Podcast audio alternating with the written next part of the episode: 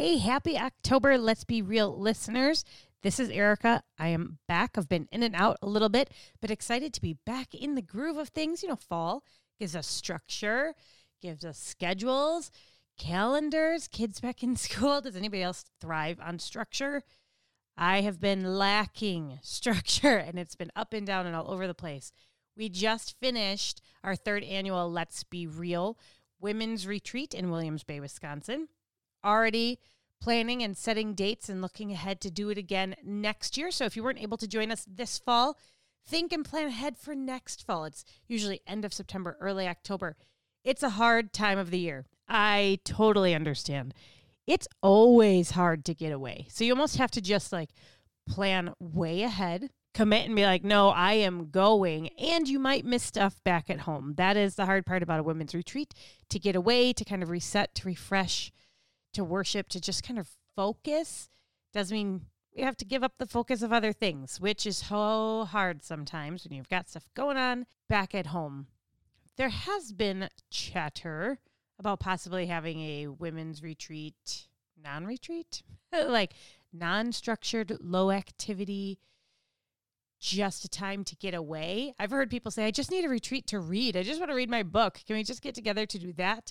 Or to take a nap or to just spend time together or to catch up on your calendar or paying bills and just bring stuff that you want to work on if you want to write, if you want to journal, just to set aside a weekend for yourself to get caught up or not get caught up on anything there was an idea tossed around like we could have the chosen playing. So it could be binged watched all three seasons hopefully by then. Maybe this winter. I'm thinking end of january february. Now the weather isn't amazing of course but it's also very cozy then when you're stuck inside sitting around a fire and it really is the easiest time to get away for many people because there's not a lot going on. So keep that in the back of your mind too so, this year at the retreat, we talked about discipleship. We're going to walk through those sessions for those of you who weren't able to join us. I'm going to go through probably in three separate podcast episodes, kind of what we talked about. Today, this is just a very brief overview and intro that we gave into the weekend and into discipleship. And it's going to come across a little weird because I'm going to introduce something to you that you might not have ever heard of or thought about or maybe just not ever really called this name. But first, before we get into that, I want you to think about the word discipleship. Like, what does that actually mean to you? Or what do you think when you hear the word discipleship? Is it like lovely and flowery, and you're like, oh, it's such a wonderful thing, and I've been discipled, and I have this wonderful mentor? Like, has that been part of your experience? I think for a lot of people, what I hear is, oh, yes, it's so important, but dot, dot, dot. I don't really have time. I don't have anybody to disciple. Nobody wants to disciple me. I'm not going to ask somebody to disciple me. It's this great thing, but, uh, and then I've got this to do, this to do, this to do, this to do. Totally, totally get it. I think some people also hear it and are like, mm, no thanks. I'll pass. Kind of scary. I don't I don't know enough. I'm not good enough to do that. Like that's not for me. That's for the older ladies to disciple the younger ladies and heads up and FYI, there's always somebody younger than you. and it really even has nothing to do with age. You can very much co disciple in relationships that you're in. Matthew 28 18 through 20.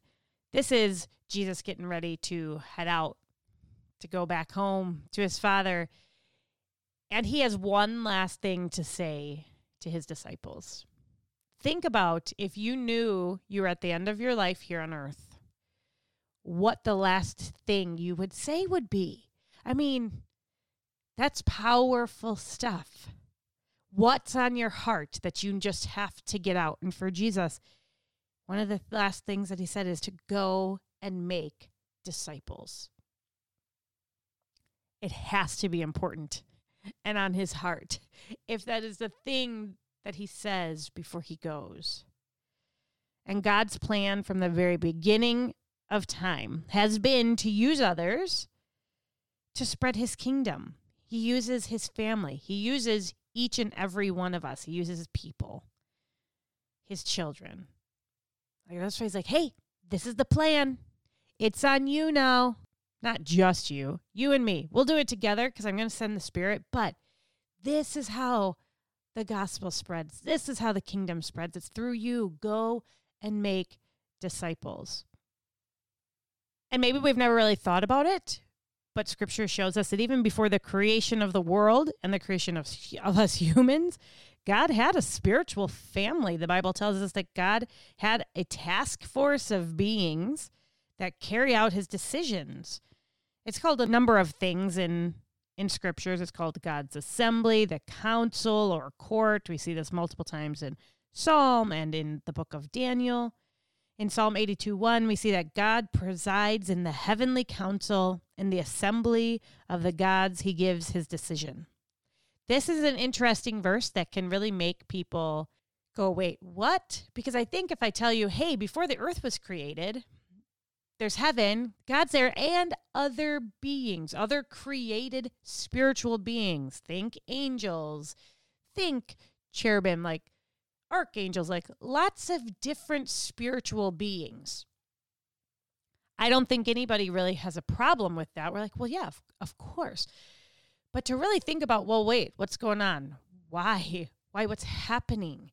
And then to hear that, well, God uses his his family, and this is his spiritual family, to do his work. And then it's time to create the earth and to create humans and he's using his divine family, his spiritual family, to help do work here on earth.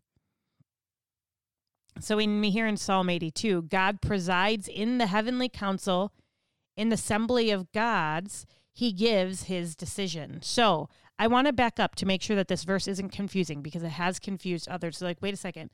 God is in a heavenly council in an assembly of the gods. What do you mean other gods? So, this is a translation thing. The Hebrew word here for gods is the word Elohim. I don't know if anybody's heard the word Elohim, but it's really kind of almost like a geographical distinctive word and distinction marker. Like if you live in the unseen spiritual world, any inhabitant of the unseen world, in the spiritual world, they're considered an Elohim. In Genesis 1 1, we see the word Elohim used as God Himself. In Deuteronomy 32, we see the word Elohim used to describe demons. We even see in 1 Samuel humans after they have passed on and they're now in the afterlife. That same term, Elohim, can be used to describe them. So here we have God, the Most High, sitting in the council of lesser Elohim, lesser spiritual beings. In Psalm 29 1, we see that the Bible actually commands those lesser beings, those little gods, those Elohim, to worship the God of the Bible. So they are in a place of submission to the God of the Bible, the God of creation. So not to, to, confuse yourself in some of these terms, but here we have now we have a divine council of we have the God of the Bible, the God of the Creator, ruling over and being worshiped by lesser gods. We'll kind of use that term, little g gods. Elohim, spiritual being, his created beings. He is their creator and king. We see that in Psalm 95 3. We see it in Psalm 148 1 through 5. In Psalm 89, it says that no one in heaven is like you, Lord. None of the heavenly beings is your equal.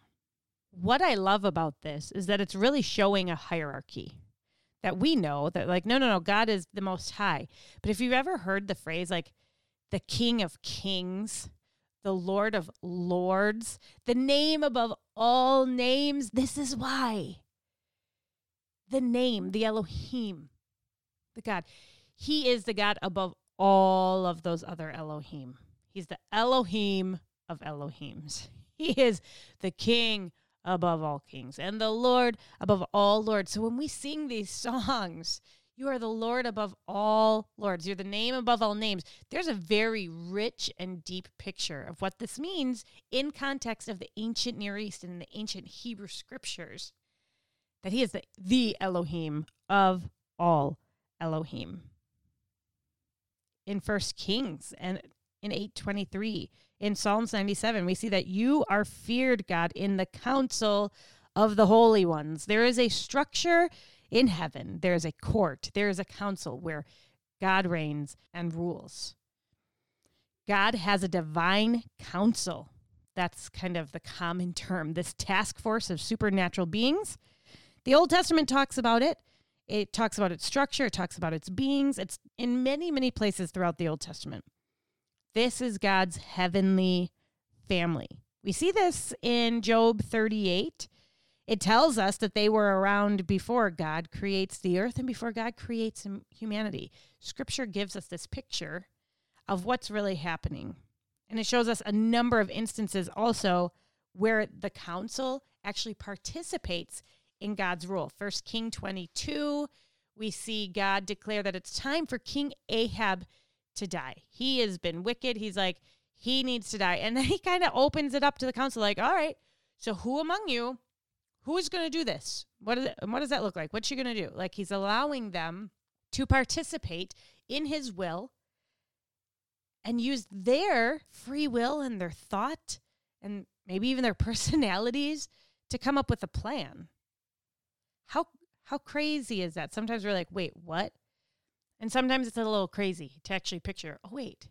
God's sending sending his angels down to do some stuff." Yeah. Yeah, he does. What does this have to do with discipleship? You're probably going, she is out in the middle of nowhere. and a little bit, a little bit. This has a lot to do with discipleship, and we will get there. But this is just backing up a bit because I want to make sure that we see the whole big picture. I want us to grow and I want us to add to our understanding of God, of who He is, how we relate to Him, and what our purpose here on earth is. There's an example that I've heard that, you know, scripture, God, the whole big story, you need to think of it as a huge mosaic.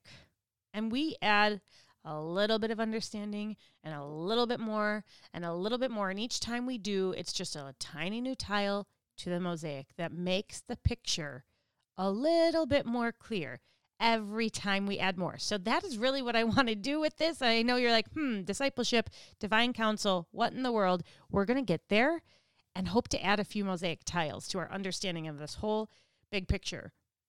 But to take anything away from this brief setup is that we get to see God in scripture through the divine council. We get to see him using lesser beings to get things done. He doesn't need a divine council. He doesn't need us. He chooses to make use of one. He chooses to make use of us. He could do everything very easily himself, but he uses us too. And one of those ways, one of those big ways that he uses us is through those words that he said and reminds and commands before Jesus left this earth is go and make disciples. We're going to unpack that over the next two, maybe three weeks. We are going to talk about discipleship. I'm going to have some of my friends come and join me, and we're going to have a have a discussion on what it what does it look like, what is it, what isn't it, and then we're going to finish up with like a big Old Testament history lesson. I know you're already super excited, but I guarantee you, I'm going to make it exciting because it is exciting to me, and I love all of it. So keep coming back join the discussion on discipleship and then a little bit of an Old Testament history lesson. It'll be totally worth it. In the meantime, also, I want to put this out there.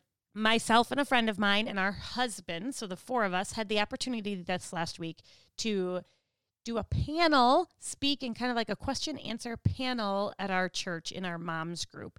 And the topic was defending your faith. And the opportunity was made for the women in the group to submit questions. And did they submit questions and really great ones? We only had the opportunity to answer four of them, I think, in person. We had about 30 minutes. I think we went way over. But there are so many other questions that we just could not, we do not feel like we can leave them unanswered. It would be a disservice. It wouldn't be fair. And it's really encouraging and eye opening at the same time to be like, but look at the questions people have. So we're going to take the opportunity to have additional dialogue, myself with the guys and maybe my friend as well, to continue answering those questions. And we're going to record them here on the podcast, uh, and we'll be dropping them and sharing them to make sure we get everybody's questions answered the best that we can and the best that we know how. And if we can't, we'll offer more resources. But as soon as this discipleship series of podcasts, these three or four, we'll start jumping into that. So if you, anybody listening, has any additional questions that you, you've always been like, um, hello, I have one too. One, we might cover it, but two, hit me up on social media ask a question on Instagram. You can DM me. You can private message me uh, through Facebook. You can even just email me through the website if you have any additional questions that you would like to add. This started out as an apologetics panel like, how do we defend our faith? What are some of those common questions and maybe misconceptions? But it has really turned into many theological questions. So throw anything you want out there, and we will spend the next however many weeks it takes to get through all of the questions we get. And I think it's really going to be great. So keep coming back. Send us your questions. Start thinking ahead to next fall so that you can join us for the fourth annual women's retreat. Let the women retreat. What we're talking about? Hmm, you'll have to wait and find out. But in the meantime, between now and then, March 4th and 5th, if gathering simulcast, it's coming. Save the date, write it down. I'll be hosting one. Really hope you can make it. It's an awesome weekend. It's a Friday evening and all day Saturday, the 4th and 5th of March, and it is well worth the time. And maybe I will just hold you over long enough to get to next fall when we get to retreat again. Talk to you guys next week.